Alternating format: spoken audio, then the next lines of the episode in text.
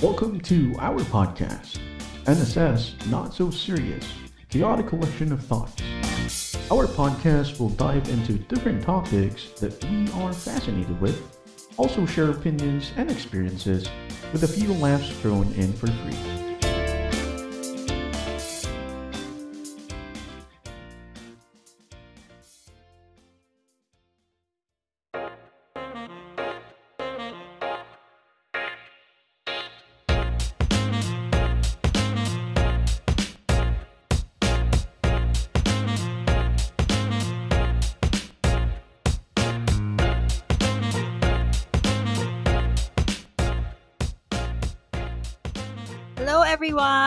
Good day. Welcome to our podcast, NSS Not So Serious. And I'm your host, KR, as always. Kasama ko ang aking co-host, si Ses. Hi, Ses! Hello, everyone. Welcome to our podcast.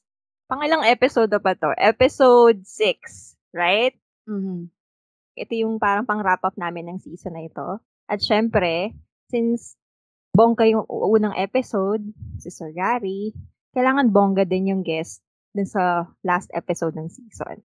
This person is, uh, I see, I think you can see naman on top of the episode kung ano yung title ng episode nito. And you will see it's very fitting kung na siya yung guest namin on this episode.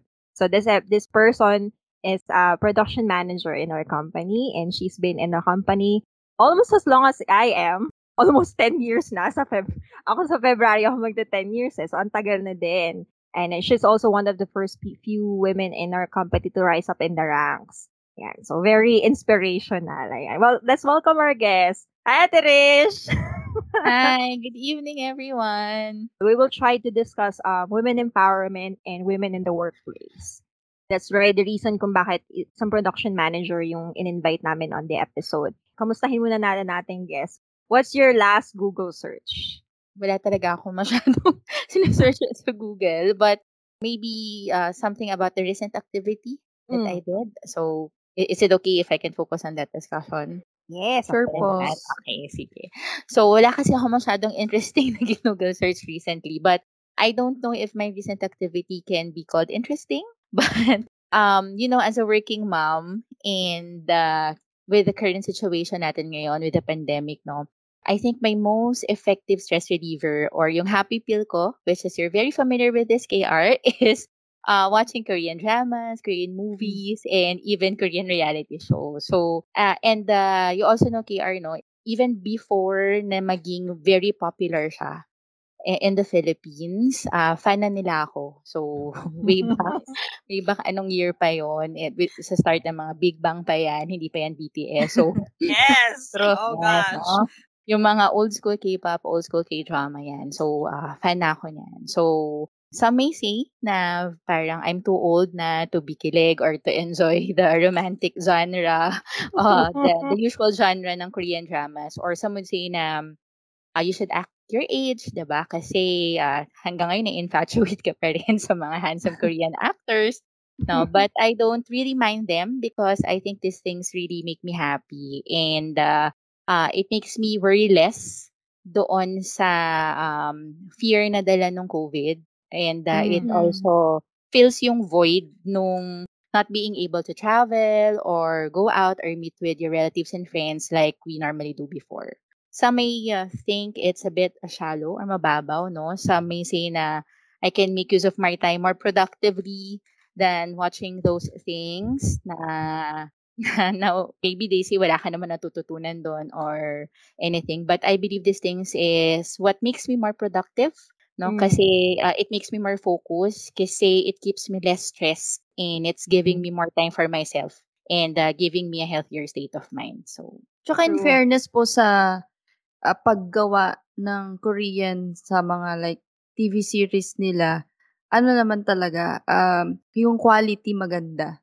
Like even the mm. stories makikita mo yung difference nung paggawa sa like Phil- Philippine series sa sa kanila. Yeah. Ang mahabang Korean drama is maximum 30 episodes. Mahaba na yon. Merong some as short as 8 episodes. Pero dito sa Pilipinas, taon siya. And I get it because uh, kagaya yung mention ni Ate Rich na yung about K-pop, some would say that I'm a very old fan now. Pero, ano siya eh, parang, ang sa akin lang, don't yuck anybody's yum. Dito ako masaya eh. Ito yung nakakapag-relax ng utak ko from, from the, all the stresses in life, right? Bakit pa ako hanap ng mas stressful pa? Gusto ko ng tipong mm-hmm. hindi na ako mag-iisip. Parang ganun. Happy-happy lang. Ano yung pinaka-recent mong pinanood na Korean drama?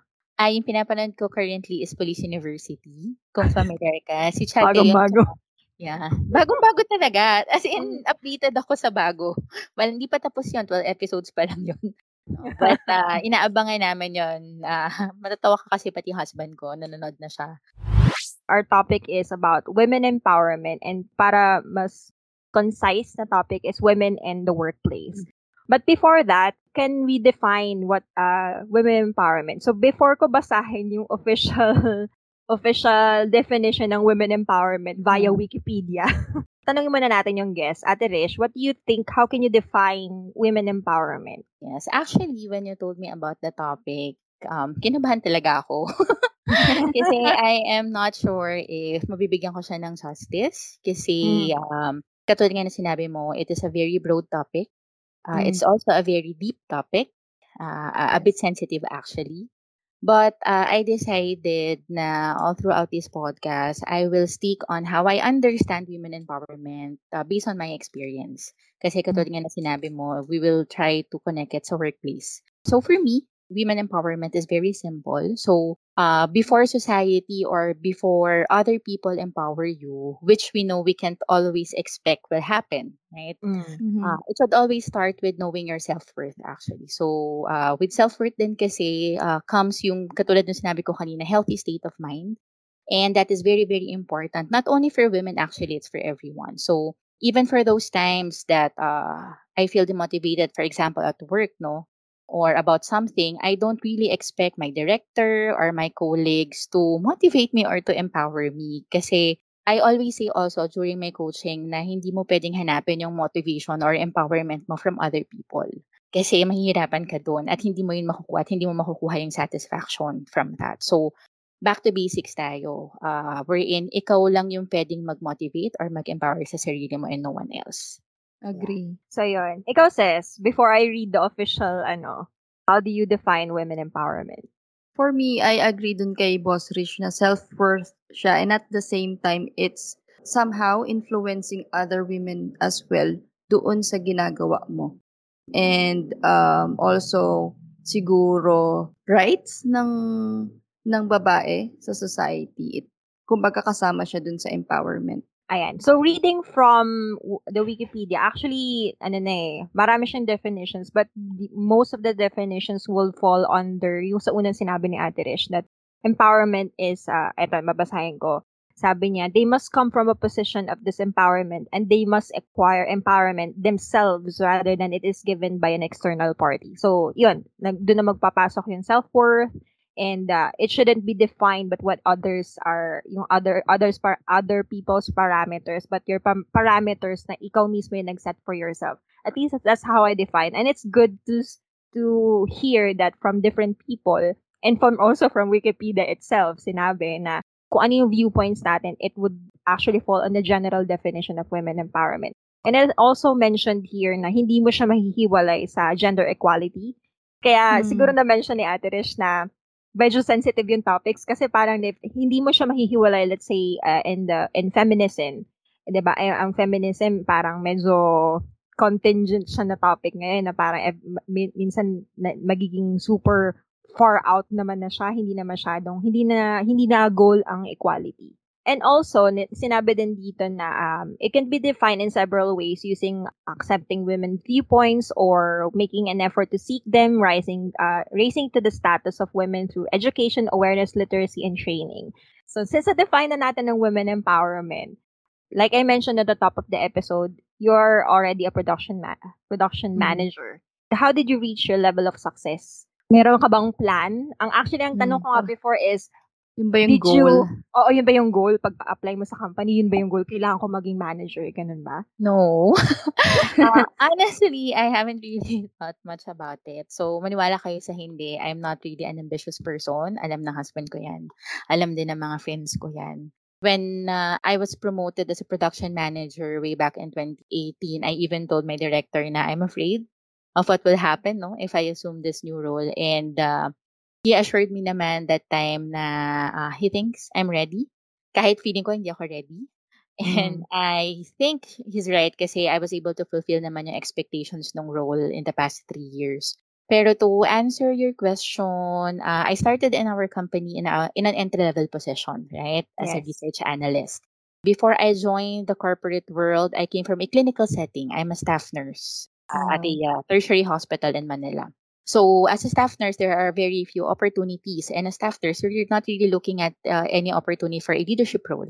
When I came to the corporate world, I don't have any background in business, management, leadership, and uh, I just wanted to work as a research analyst using my medical background because that is one skill set that we are looking for.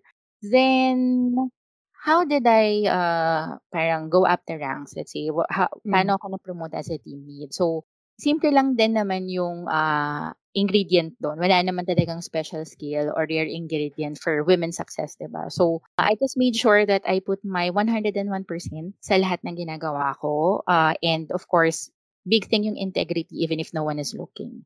Yung ibig sabihin ko ng 101% kasi 'di ba as an analyst, ang thinking natin, I just need to meet that what is expected from me.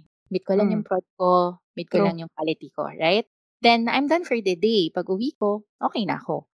ba? Pero I think what uh, made me stand out during that time is when yung sinabi ko 101 kasi I always think of ways to make uh, my life easier. O, syempre, selfless, uh, selfish ano muna eh, Mhm. ah, factor na, paano ko ba mapapadali yung buhay ko as an analyst? Paano ko ba mapapadali yung buhay ng team ko? Paano ba Mm. namin mapapadali yung work namin? So, that is where I look for opportunities to improve the current process that we have. So, nagput ako ng extra mile. That is not part of my responsibility as an analyst. Out of Mm. scope ko na yun eh. I wanted to make uh, life easier for us. So, that's when I started initiating uh, process improvements and uh, uh, I started standardizing the QA process, the training process, etc. And that is when uh, our client noticed or acknowledged the efforts and it resonated sa management team at that time because of course if client is happy uh, our company is Mm. happy Yes. yes and that is what uh, opened the opportunity for me but i really don't have any uh, goal no uh, at that time to be promoted no i i i'm not really looking at a uh, leadership position since i really don't have a background on it but it was what i did who opened the opportunity for me and it was the people around me who mentored me to be uh, a more effective leader. Of course, when you became a team lead, hindi naman ibig sabihin you're 100% ready for be, to be a team lead. Uh, during the process, you will be mentored uh, by the people around you, by your by your leaders. I think uh, yun yung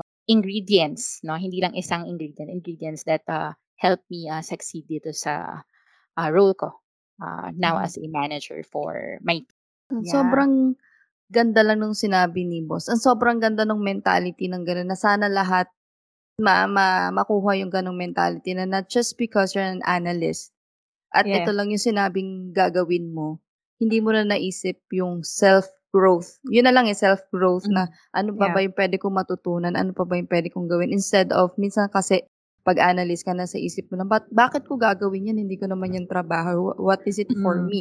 Ba't ko yan gagawin? Yun, yung madalas yun eh, yung mga naiisip. So, ang gandang mentality yung, sana ganun yung maging mindsetting ng lahat. Yeah. And and also the the reason na bakit natin siya tinanong na if there's a plan uh, na kung paano mag-rise into the ranks kasi I think without counting na lang sa company natin, uh, meron din tayong official stats na mababasa dyan upon our research na there's only a few women in position Mhm. na lang ang masasabi mo. In, in our company na lang. And if you look wider in the Philippines, mas maliit pa. And if you Mhm. look worldwide, mas malaki pa. In 2019, women only held 28% of managerial positions worldwide. So that's roughly one-fourth of all the managerial positions, babae ang may hawak. So, it begs the question na bakit ganun yung, bakit ganun yung reason? Is it, is it skill? I don't think so. Mhm, Is it mhm. opportunity? Possible. Mhm. And then, so, igagamitin na natin, so mag-ano ka, mag-root cause analysis ka. Bakit Mhm, ganon? Diba? Bakit ganon? Bakit ganon yung reason? And then, meron, meron pang other stats na may nakalagay dito na some some despite improvements yung full gender equality remains unreached because a lot of women a lot of girls even are forced into early marriage and we say na Mhm. uh, some somehow you're expected to be domestic so you don't mm-hmm. really have you don't really have the opportunity and the time to build your career. So so if you do have the time to build your career medyo late na. And then syempre yung mga peers mo would have advanced in their careers our male peers would have advanced in their career earlier than you. So i think that's the reason. Ang nakalagay pa nga dito we also have information that women represent only 25% uh, in the national parliament. So mga official uh, political leaders are only one-fourth of the current political leaders. And in, in our local government even, only 36%. So still, um, wala pa siya sa kalahati, ni wala pa siya sa one-third. So if you if you think about it, that there there's a reason the merong in the last sabihin mo na lang 20 years, merong talagang mainit na discussion yung women empowerment. We would want to um put our two cents in, uh, put Mhm. our ourselves in the con uh, in the conversation na hindi natin ini-ignore tong topic na to and it's, this is very essential to us. Not So Serious Podcast is hosted by KR and Cess. Edited by Cess. The music used are from Pixabay.com and Bensound.com. Intro and outro voice is Royal Ugardos. NSS is available on Spotify, Google Podcast, and other podcast platforms. Check it out for exclusive episodes. Thank you. Keep on listening. What is uh, the things that you wish people more knew about women in the workplace in general? I think this is also connected with what you mentioned, uh, KR, no? Uh, I also agree. Kasi uh, we are looking at it as a gender factor. But Mhm. um, in my belief, it's more of a, a choice factor. Kasi you, you mentioned like when you um, married young, uh, then you don't have that opportunity to grow your career. I married at the age of 24. I, I can see na we, we we got married na hindi kami ganun ka financially or hindi ka ganun ka career stable. Hindi, hindi ganun ka stable yung career namin. But again, it, it boils down to Choice. sa choice mo, 'di ba? Mm. If you um if you wanted to grow your career, you can do it uh, even with those barriers na sinasabi natin. And I wish more people actually or more uh, more women in the workplace would realize kasi based on my observation, men are more confident and technically mas Mhm. matapang to leap on new roles and yung opportunity. Kasi comparing just me and my husband, mas malakas ang loob niya sa akin. So, dun pa lang. mo yan doon, mas malakas ang loob niya sa akin to parang take greater risk and greater responsibility. So, uh, and likas kasi sa women, uh, generally, to be more careful? Yeah. more calculative, and uh, minsan, most hesitant when it comes to trying new things.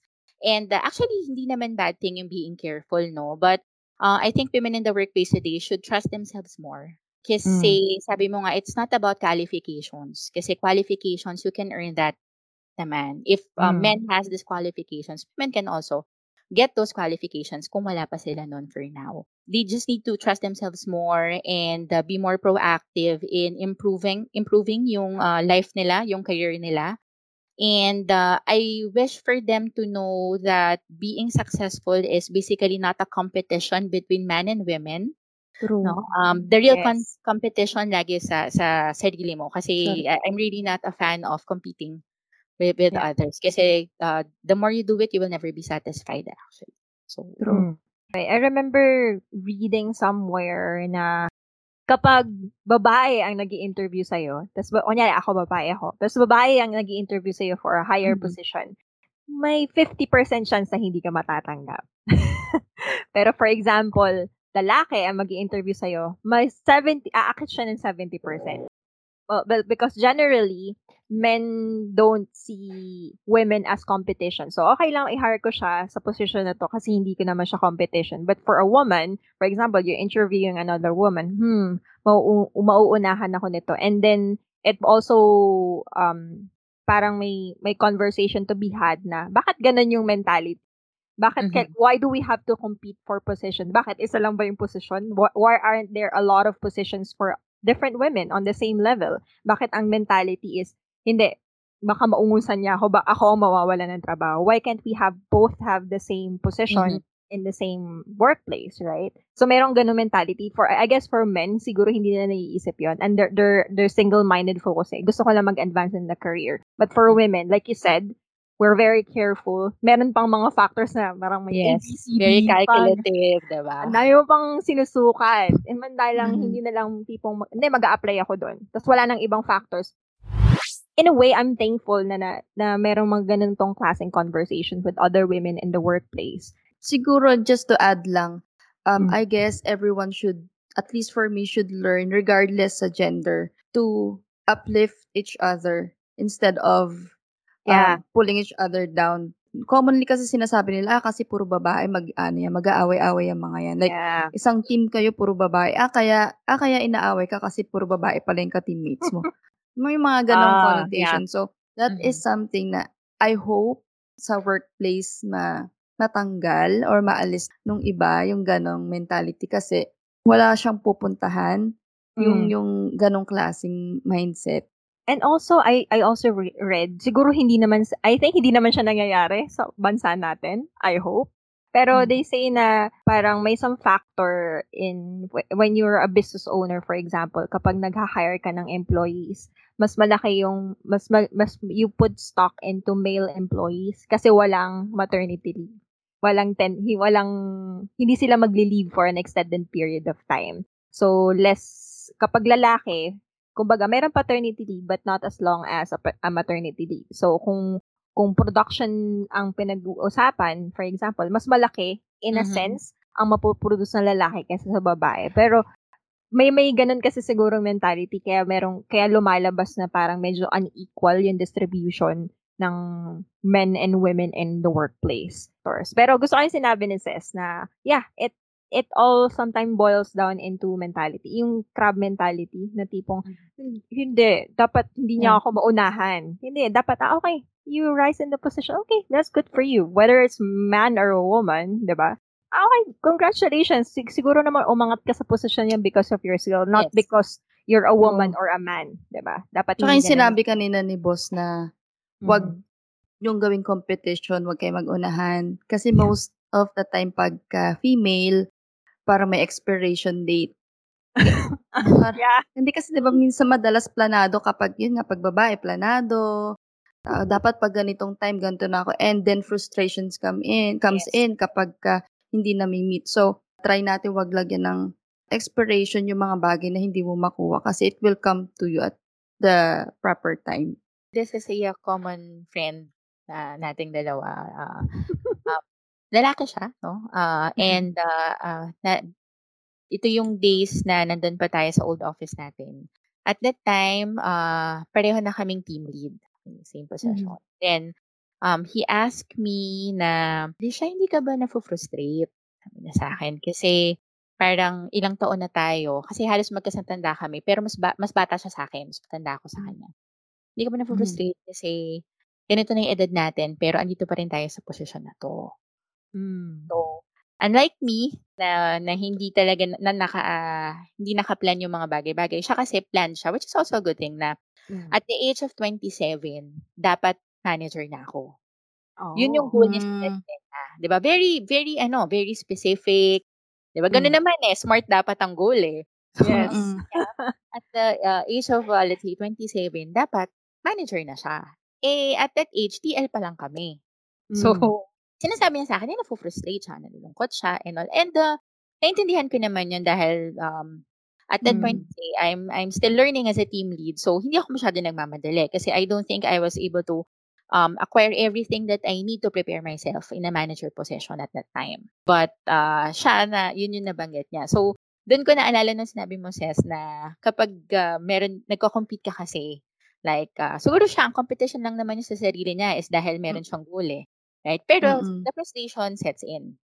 Mm. True. Yeah. Na parang at that time, parang nag-iisip na siya mag-resign to look for new opportunities outside. Yes. Yeah. So, pero at least hindi siya kinain nun, nung mentality na yon. He was, he's still here with us sa company na to. Nakakita ako ng ibang perspective sa kanya. Kasi Mm. nga parang feeling ko may ano, very laid back ako eh compared sa kanya. So, at least nakita ko, ah, okay, hindi pala dapat medyo laid back. Hindi hindi dapat Mm. very laid back ka. Dapat nasa gitna ka lang na na and hindi rin naman kailangan na very um, yung goal mo talaga is doon ka lang nakatingin kasi anything can can happen eh within those True. five years eh. So, Yeah. Dapat flexible ang goals. Meron kang specific goal, pero dapat flexible. yes. Smart goal pa rin yun. Yes.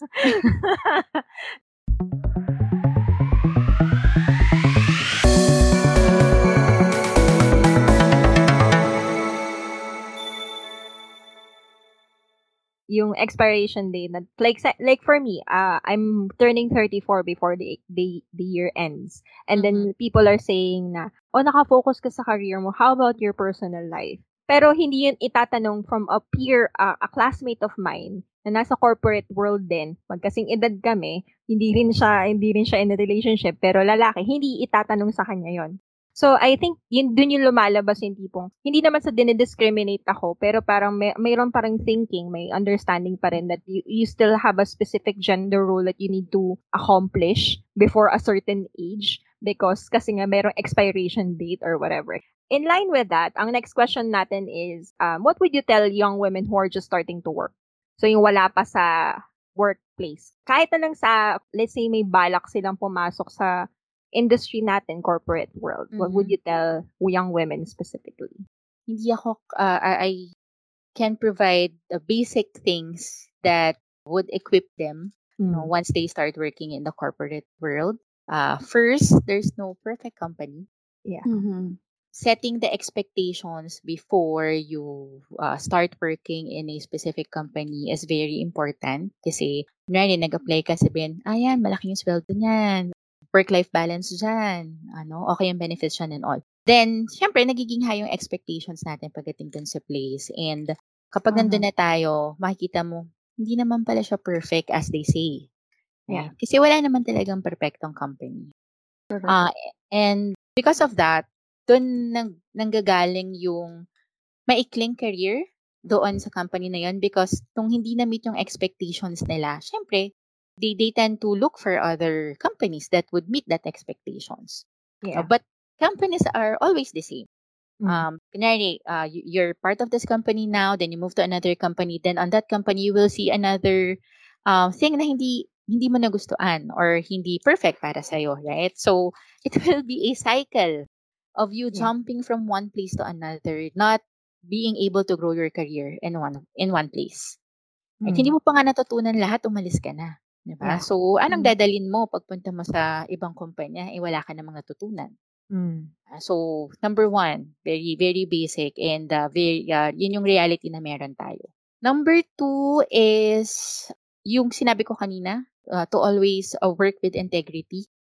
Mhm. No? Kasi very important. Kasi the moment na mabahiran yung trabaho mo na dishonesty, of course, it's very difficult for people to trust you and to trust your work. True. So, paano ka pa mag-grow doon if the people around you doesn't trust your your ano your your work or your integrity. Third, I think is trust yourself more. That any task or role that will be given to you, kaya mo yung um, i-complete with flying colors. Kasi in the first place, you studied for it. Nag-aral ka ng ilang taon to equip yourself to equip yourself to be part of a company kung saan mabibigay mo yung uh, makakapagbigay ka ng value dun sa company na yon no so it's uh, normal to be afraid or to fear the unknown kasi hindi mo alam what will happen Mhm. kapag pumasok ka sa kumpanya but just trust yourself wala namang ibibigay sa'yo ng hindi mo kaya. So actually, yun natutunan ko. Every time na nag-assume ako ng bagong role, hindi ibibigay sa'yo yan kung hindi mo kaya. Ngayon, kung feeling mo you're lacking, then you have to do something about it. Yeah. Diba? Yeah. Aralin mo. Tapos, gawan mo ng paraan para ma-feel mo yung gap na feeling mo meron ka. And uh, lastly, yung lagi kong sinasabi na don't ever compete. Kasi Mm. when you start to compete, uh, wala na.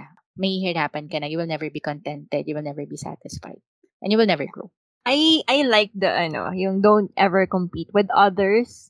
Uh, siguro, like yung sinasabi, the only parameter for happiness is just, dapat ikaw yung magsaset ng sarili mong parameters for happiness. You shouldn't pressure yourself just because a peer of yours have already gone on a higher position and you haven't. Hindi ka pa nakakarating, nakakarating doon. Kasi siguro magkaiba lang kami ng parameters of happiness dito. Ako, dun, yun yung accomplishment niya. So, dun siya masaya. And ito yung accomplishment ko. Andito ako masaya. And, it, Mhm. and dun ko nasusukat yung self-worth ko. Ah, siguro kung may, may, a-add lang ako dun sa list ni Ate, Ate Rish.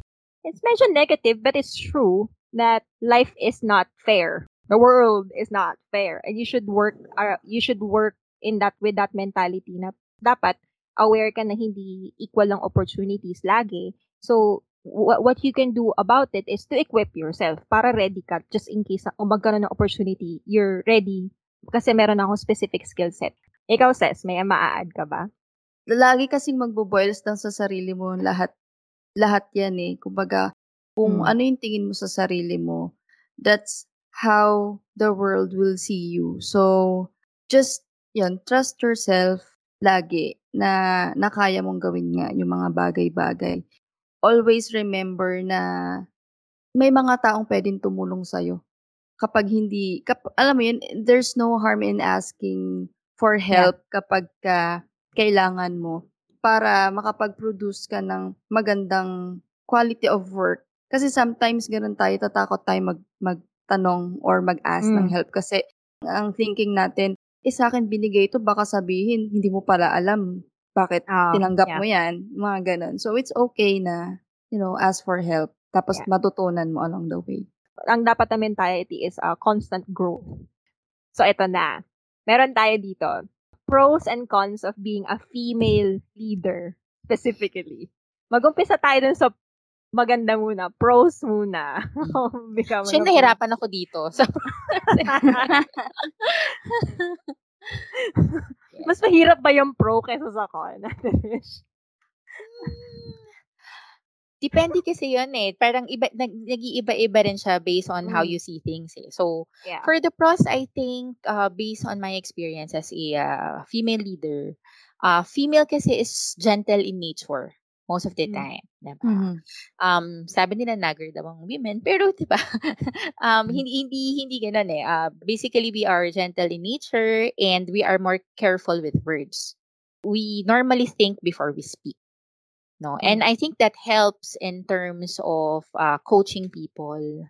Communicating uh, things in in terms of the changes, in terms of the directives, in any way that we are communicating. Very careful si si women or si female leader pag ganyan. So I think one that is one uh, pros kasi even if the thing that you're communication communicating is a bit stressful or it has a negative connotation, 'di ba? Female has this way of parang Soothing. communicating it yeah in in a positive way, no? In terms of tone, Mhm. in terms of the choice of words, etc.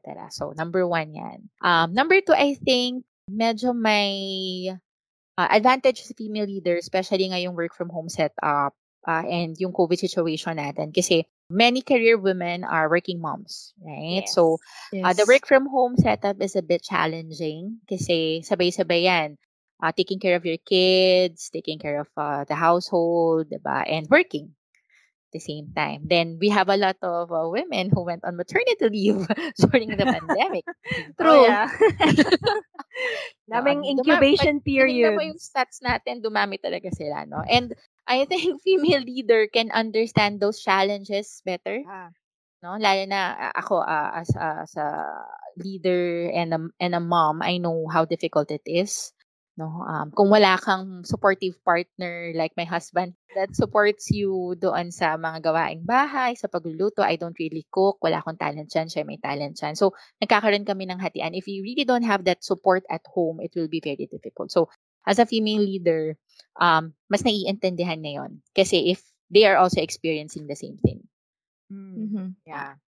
So, um, what else? Kasi uh, when it comes to the pros naman kasi in terms of tama ka dun, Kier, qualifications, uh, skill set, knowledge, I think pantay lang naman eh. Mm, yeah. ba?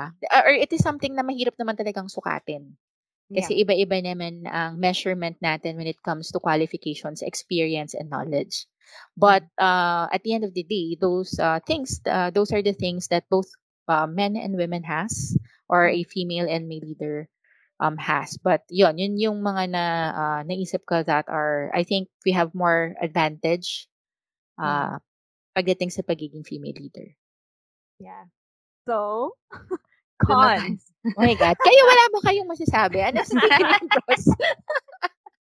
Hindi kasi nabanggit mo na ate Roche, yung tipong, um, for example, kung ako siguro, ah, ah, looking upwards naman, kunyari, let's say, kagaya kami ni, ano, kagaya kami ni Ses, ang manager namin is a female. So, for example, pag nagko-coaching kami, kunyari ka mag may difficult coaching, for example, or may difficult discussion, ini-imagine ko siya kung tipong lalaki yung yung boss ko, yung direct sup- yung direct sup- ah, supervisor ko. Parang paano niya parang hindi niya ma-deliver to sa akin ng ganun kasi siguro hindi siya hindi siya babae. So hindi niya you can't appeal to a female uh, female subordinate. Parang ganun. So I think that's one of um parang let's say for example sabihan ka na tipo, oh, taasan mo naman yung production mo. Yung kung gan- kung kunyari productivity yung issue. Just imagine if a male uh, sup- supervisor and a, ma- uh, a male leader and a female leader would uh, parang coach you into doing that. Mas, mas, since ang sinasabi nga nila, mas soothing kapag babae ang boss mo. Hindi ka masyadong, I, think the, the, the, menta- the mentality that women are naggers, parang, parang very old ng ano yan Yes. eh. If you really think about it, women are non-confrontational. So may tendency tipong pipiliin niya talaga yung sasabihin niya sa'yo iikutan yung topic tas para mag-arrive ka sa sarili. Mag-arrive ka dun sa goal without saying it. Mag-arrive ka na lang din in your head. Pero most men would just say it straight to you. I think that's one of the pros of being a fe- having a female boss. Pero katulad na sabi mo kay Arden, actually, those pros can also be cons. yeah.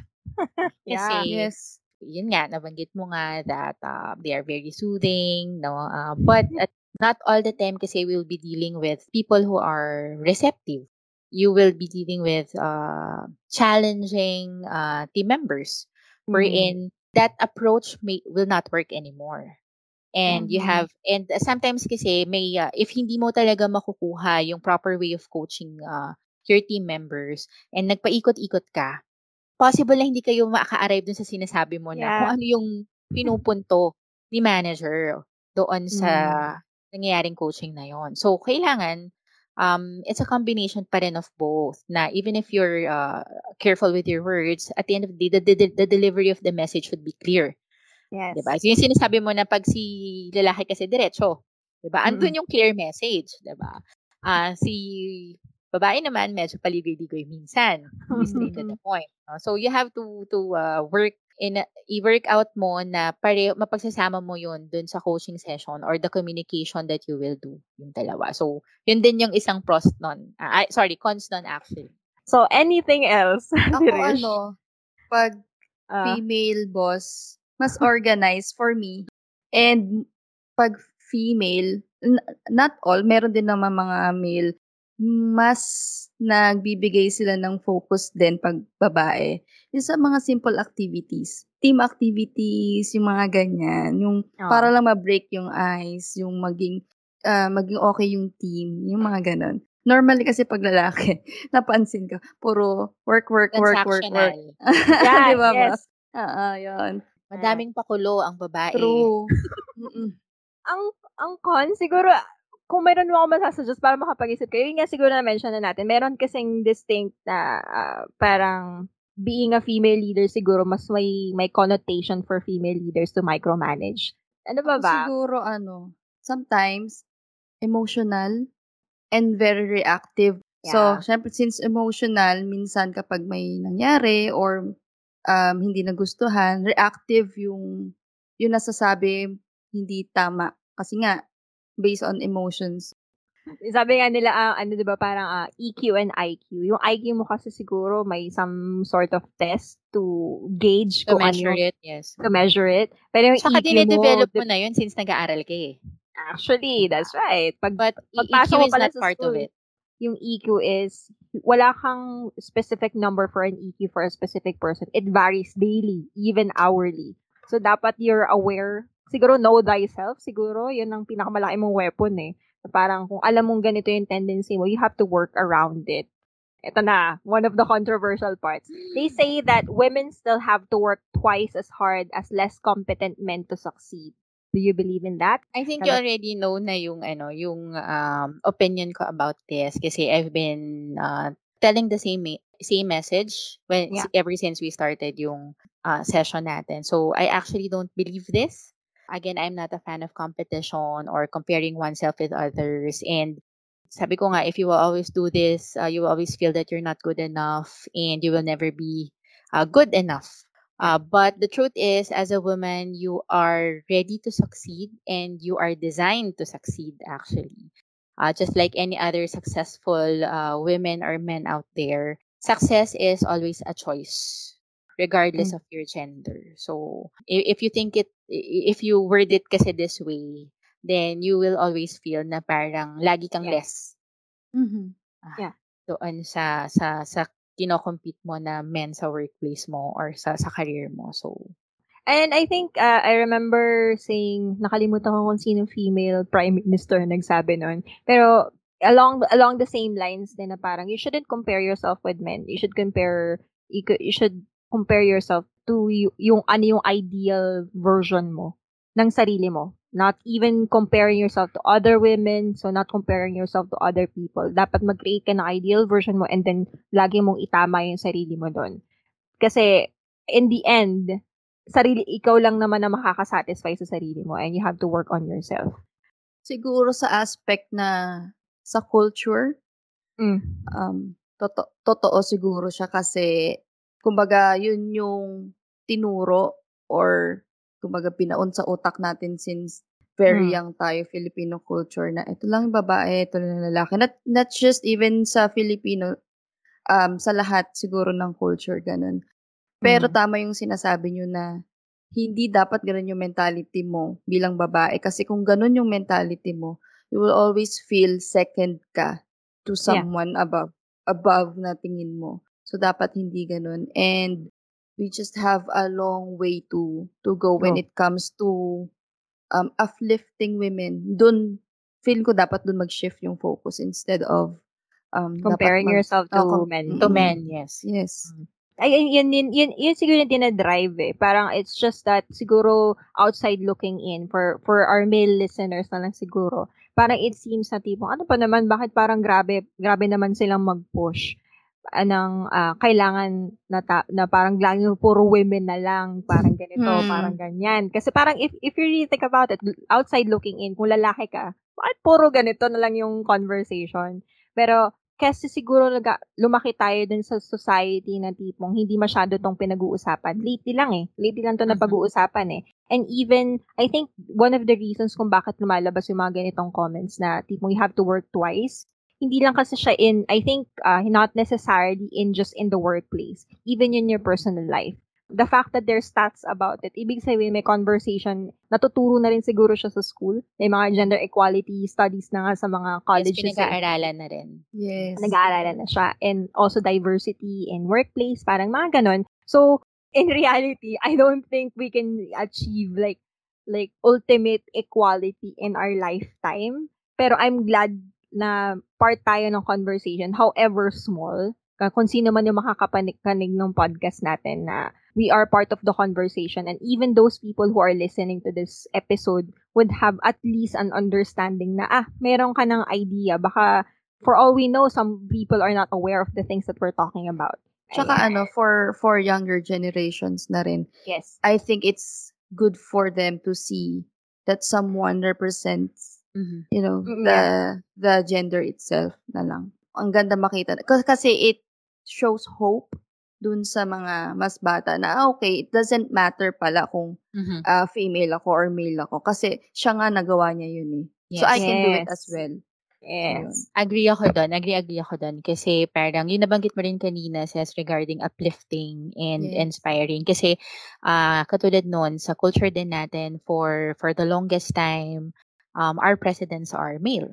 right? Yes. Yes. And uh, sila yung nakikita natin na leader of our nation. And they are the Mm. people you normally look up to every day or when you're growing up, 'di ba? So, wala ka masyado makikitang female president. So, ang nagiging connotation, there's no one, uh, walang babae na pwede kang i-look up to Mm. or Yes. pwede mag-inspire sa'yo or pwede mag-uplift sa'yo that, ah, pwede rin pala ako maging presidente someday. Right? True. Because yun yung Yes. nakita mo eh. It's our male. So, uh, it's a good thing that a lot of female leaders are coming out na and Yes. inspiring more women to to uh, be more confident and to trust their uh, their, their themselves more in terms Yes. of being a leader of the nation. So, It's Ayan. okay to be ambitious. Yeah. Diba? it's not a bad thing actually. Yes. Mm. Oo. Eh, libre namang mag, mag, mag Mm. mangarap. Walang walang walang nababawal noon. It's up to you kung i- i-achieve mo 'yon. At Diba? i-achieve mo lang siya ng tama, wala namang magiging problema. Tama. Yes. Any any icon that you look up to, female icon, female leader. Ikaw ba, Ses? Bago ko tanongin sa Ate Rish, ikaw, Ses, meron ka ba? Ako talaga ever since si ano, Miriam Defensor Santiago. Talaga ba? Oo, siya, siya yung, sorry, siya yung binote ko, not to be political, siya yung binote ko as president. Ang dami niya napatunayan. Ang very vocal, hindi siya natatakot. Yeah. Wala siyang fear na sabihin yung opinion niya. And sobrang talino. Yun. Yeah, very smart. Yes, very smart. Talagang ano eh, women in politics kasi if you really think about it, oh, ang daming Mhm. female CEOs, female leaders, pero women in politics kasi yung lagi mo nakikita sa TV, laging Mhm. present. Correct. So, ang ang gusto ko talaga is yung current Prime Minister ng New Zealand. Hi, Ah. Jacinda. Mhm, Yes, yes. Kasi tu- tulog, talagang na-amaze na ako sa kanya. In the first place, she's just, what, 34? Nung naging prime minister siya. At ang lakas ng loob niyang magpa-breastfeed in front of all other world Hmm. leaders. Wala siyang pakialam. Eh, nanay ako eh. Kalahati ng pagkataon ko magiging nanay. Trabaho ko ang pagiging prime minister. And it's all aspects of me.